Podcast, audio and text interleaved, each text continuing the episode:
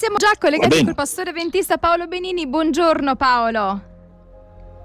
Buongiorno agli ascoltatori. Allora Paolo, bello che è andato poco fa in spagnolo, diceva non hai nadie come tu, diceva tu sei il mio salvatore, il mio amico fedele, cioè tu sei tutto, no? Non c'è nessuno come te, non, non posso trovare nessuno, nessuno come, te. come te. E vogliamo parlare dei titoli di Gesù e oggi eh, ci soffermeremo sul titolo di intercessore, non c'è un intercessore come Gesù, non ci sono dubbi. Eh certo. Allora, io penso che la cosa bella per questo sia quella di cominciare con un testo biblico sì. che si trova nell'epistola di Paolo ai Romani, il capitolo 8. Sì. Un attimo che vado a vederlo anch'io che ho il tablet. Romani 8, vai. Romani 8 e leggiamo dal versetto 30 al versetto 33. Qui dal 30 al 33. Esatto. E quelli che ha predestinati li ha pure chiamati e quelli che ha chiamati li ha pure giustificati, e quelli che ha giustificati li ha pure glorificati. Che diremo dunque a queste cose? Se Dio è per noi, chi sarà contro di noi? Colui che non ha risparmiato il, suo, il proprio figlio, ma lo ha dato per tutti noi, come? Non ci donerà egli anche tutte le cose con lui? Chi accuserà gli eletti di Dio? Dio è colui che li giustifica. Chi li condannerà? Cristo Gesù è colui che è morto e ancora più è risuscitato, è alla destra di Dio e anche intercede per noi. Ecco, questo testo ci presenta in maniera mm, multipla alcuni aspetti dell'opera di Cristo per la nostra salvezza. La prima, la prima cosa è che Dio ci ama chi ci separerà dall'amore di Dio? Se Dio è per noi, chi sarà contro di noi? Dio è per noi. E questo già ci, ci, ci canalizza, ci orienta nella comprensione del significato dell'intercessione. Dio ci ama. E, Sai Paolo una cosa, nel... Eh, nel, nella versione in lingua corrente il, diciamo, il termine intercessore invece viene mh, tradotto come eh, quindi Mm, che sostiene la nostra causa. Sì, diciamo questa, uh, non, è molto, non, è molto, dissimile, ma l'espressione è più completa. Va mm. bene, sta bene. Allora, detto questo, è importante comprendere che da questo testo, eh, io mi, me lo immagino, questo testo come un, un insieme di, di affluenti di un grande fiume che è il fiume dell'amore di Dio. Forse l'immagine è un pochino troppo eh, campestre. Il fiume dell'amore di Dio che manda l'acqua del suo amore a più non posso. E mi viene in mente un fiume che ho visto una volta che mi ha lasciato un'impressione eh, da spavento. Ero alle cascate del fiume Reno, fra il confine fra la Svizzera e la Germania. Una massa d'acqua con tanta forza che avrebbe potuto spostare una montagna e paragoniamo questa forza immensa all'amore di Dio. Mm-hmm. Dio ama e giustifica, il che significa che offre, per, offre il perdono, offre, sì, noi tutti siamo sotto, sotto pena per il peccato, ci proponevi di leggere il, in prima Giovanni, il, diciamo fuori onda, no? mi, hai proposto questo testo, prima Giovanni capitolo 3 da 1 a 3, dove eh, esatto. sta scritto, vedete dunque quanto ci ama Dio nostro Padre, permettendoci di essere chiamati i suoi figli. E lo siamo davvero, ma siccome la maggioranza delle persone non conosce Dio, di conseguenza non può neppure capire che noi siamo i suoi figli. Proprio così, miei cari, fin da ora siamo figli di Dio e non possiamo neppure immaginare che cosa saremo in futuro. Ma sappiamo questo, che quando Cristo tornerà saremo simili a Lui perché lo vedremo come realmente è. E chiunque ha questa speranza fondata su Cristo viene purificato come Cristo è puro. E questo diciamo è il testo della, i primi tre versetti del, del capitolo 3. Mi senti Paolo? Mi è scomparso di nuovo Paolo, oggi, non è, oggi è una giornata un po' così. Vediamo se riusciamo. Paolo riesce a sentirmi? Sì, sì tu mi senti? Sì, ti sento. Allora, quindi ho letto il testo di prima Giovanni. Che, Perfetto. Che, dice è un altro, come lui. È, una, sì. è un altro testo che ci presenta anche gli effetti successivi a tutta l'opera della salvezza che Gesù compie per noi, motivato dall'amore di Dio.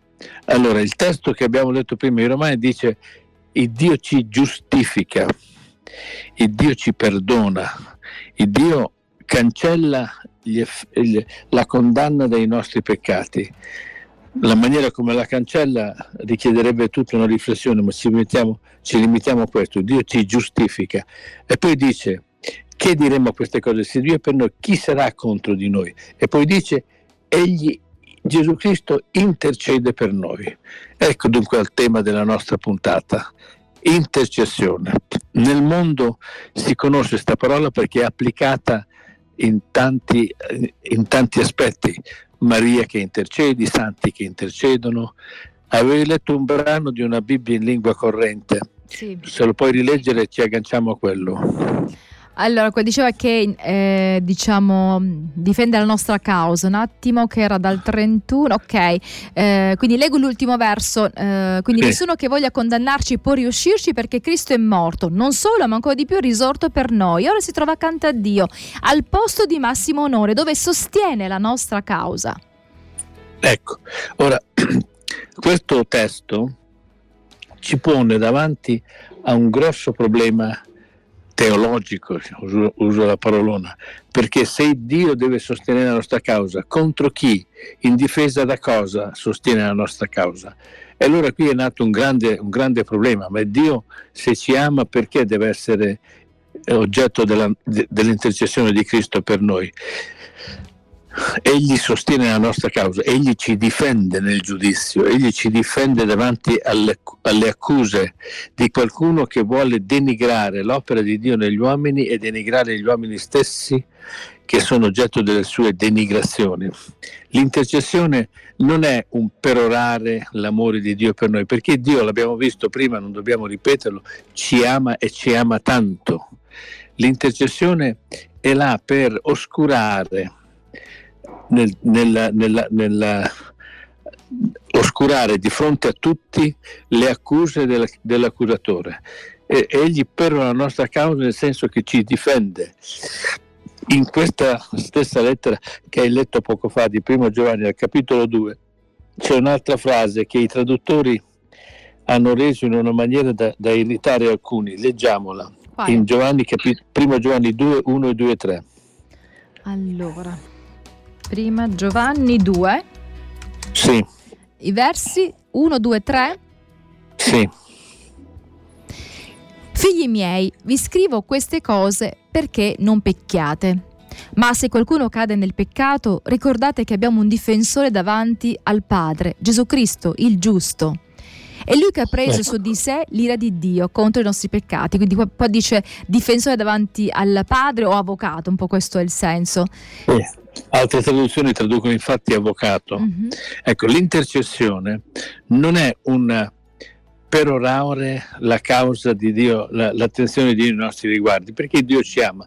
L'intercessione è annullare l'accusatore, colui che vuole metterci in cattiva luce davanti a all'universo perché il giudizio è universale e davanti a Dio stesso. Paolo, allora Però scusami, noi... eh, mi viene una, da pensare una cosa, quindi quando noi facciamo un'opera di intercessione, perché anche eh, la Bibbia no, ci, ci, ci, invita a intercedere, invita. No? intercedere per gli altri, per i potenti, eccetera, quindi noi siamo in un continuo conflitto tra il bene e il male, quindi quando noi intercediamo c'è qualcuno che vuole mettere ostacolo a questa nostra intercessione, a questo voler accompagnare le persone a Gesù, volerle portare a Gesù.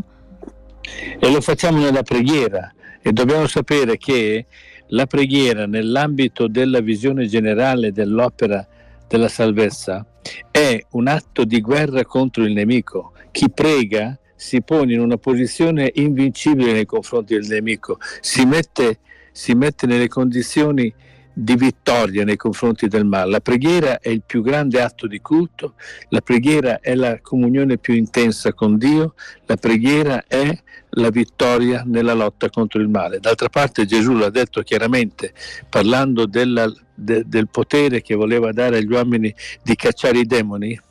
E in un'occasione i discepoli non ci riescono e chiedono ma perché non ce l'abbiamo fatta? E Gesù risponde, i demoni si cacciano con la preghiera e il digiuno, mm-hmm. che il digiuno non è, meriti- non è, un atto meritorio, il digiuno è un atto nel quale noi ci, ci liberiamo alla, da... alla, battaglia, è come se ci preparassimo no? esatto. Il digiuno è l'atto nel quale noi ci liberiamo da ogni distrazione e ci poniamo assolutamente in sintonia con Dio. E quella è intercessione. Gesù un giorno ha chiesto ai discepoli di pregare con lui pregare con lui significava stare al suo fianco, sostenerlo nel momento delle difficoltà, proprio come dice quel testo della Bibbia in lingua corrente che tu hai letto prima. Ti prego di rileggerlo di nuovo, quell'ultimo versetto.